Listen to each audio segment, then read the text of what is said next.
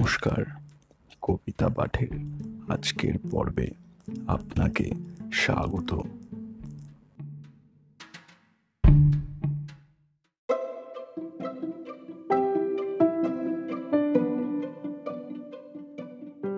আমার আজকের নিবেদন কবি সুকুমার রায়ের কবিতা, কেন সব কুকুরগুলো? কবিতা পাঠে আমি সাহেব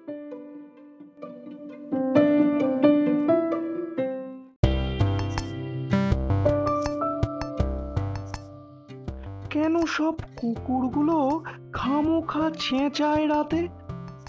কেন বল দাঁতের পোকা থাকে না পোকলা দাঁতে? পৃথিবীর চ্যাপ্টা মাথা কেন সে? কাদের দোষে? এসো ভাই, চিন্তা করি, দুজনে ছায়ায় বসে।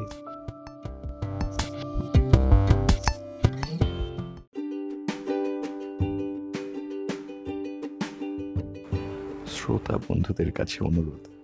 অবশ্যই জানিও কেমন লাগছে আমার কবিতা পাঠ।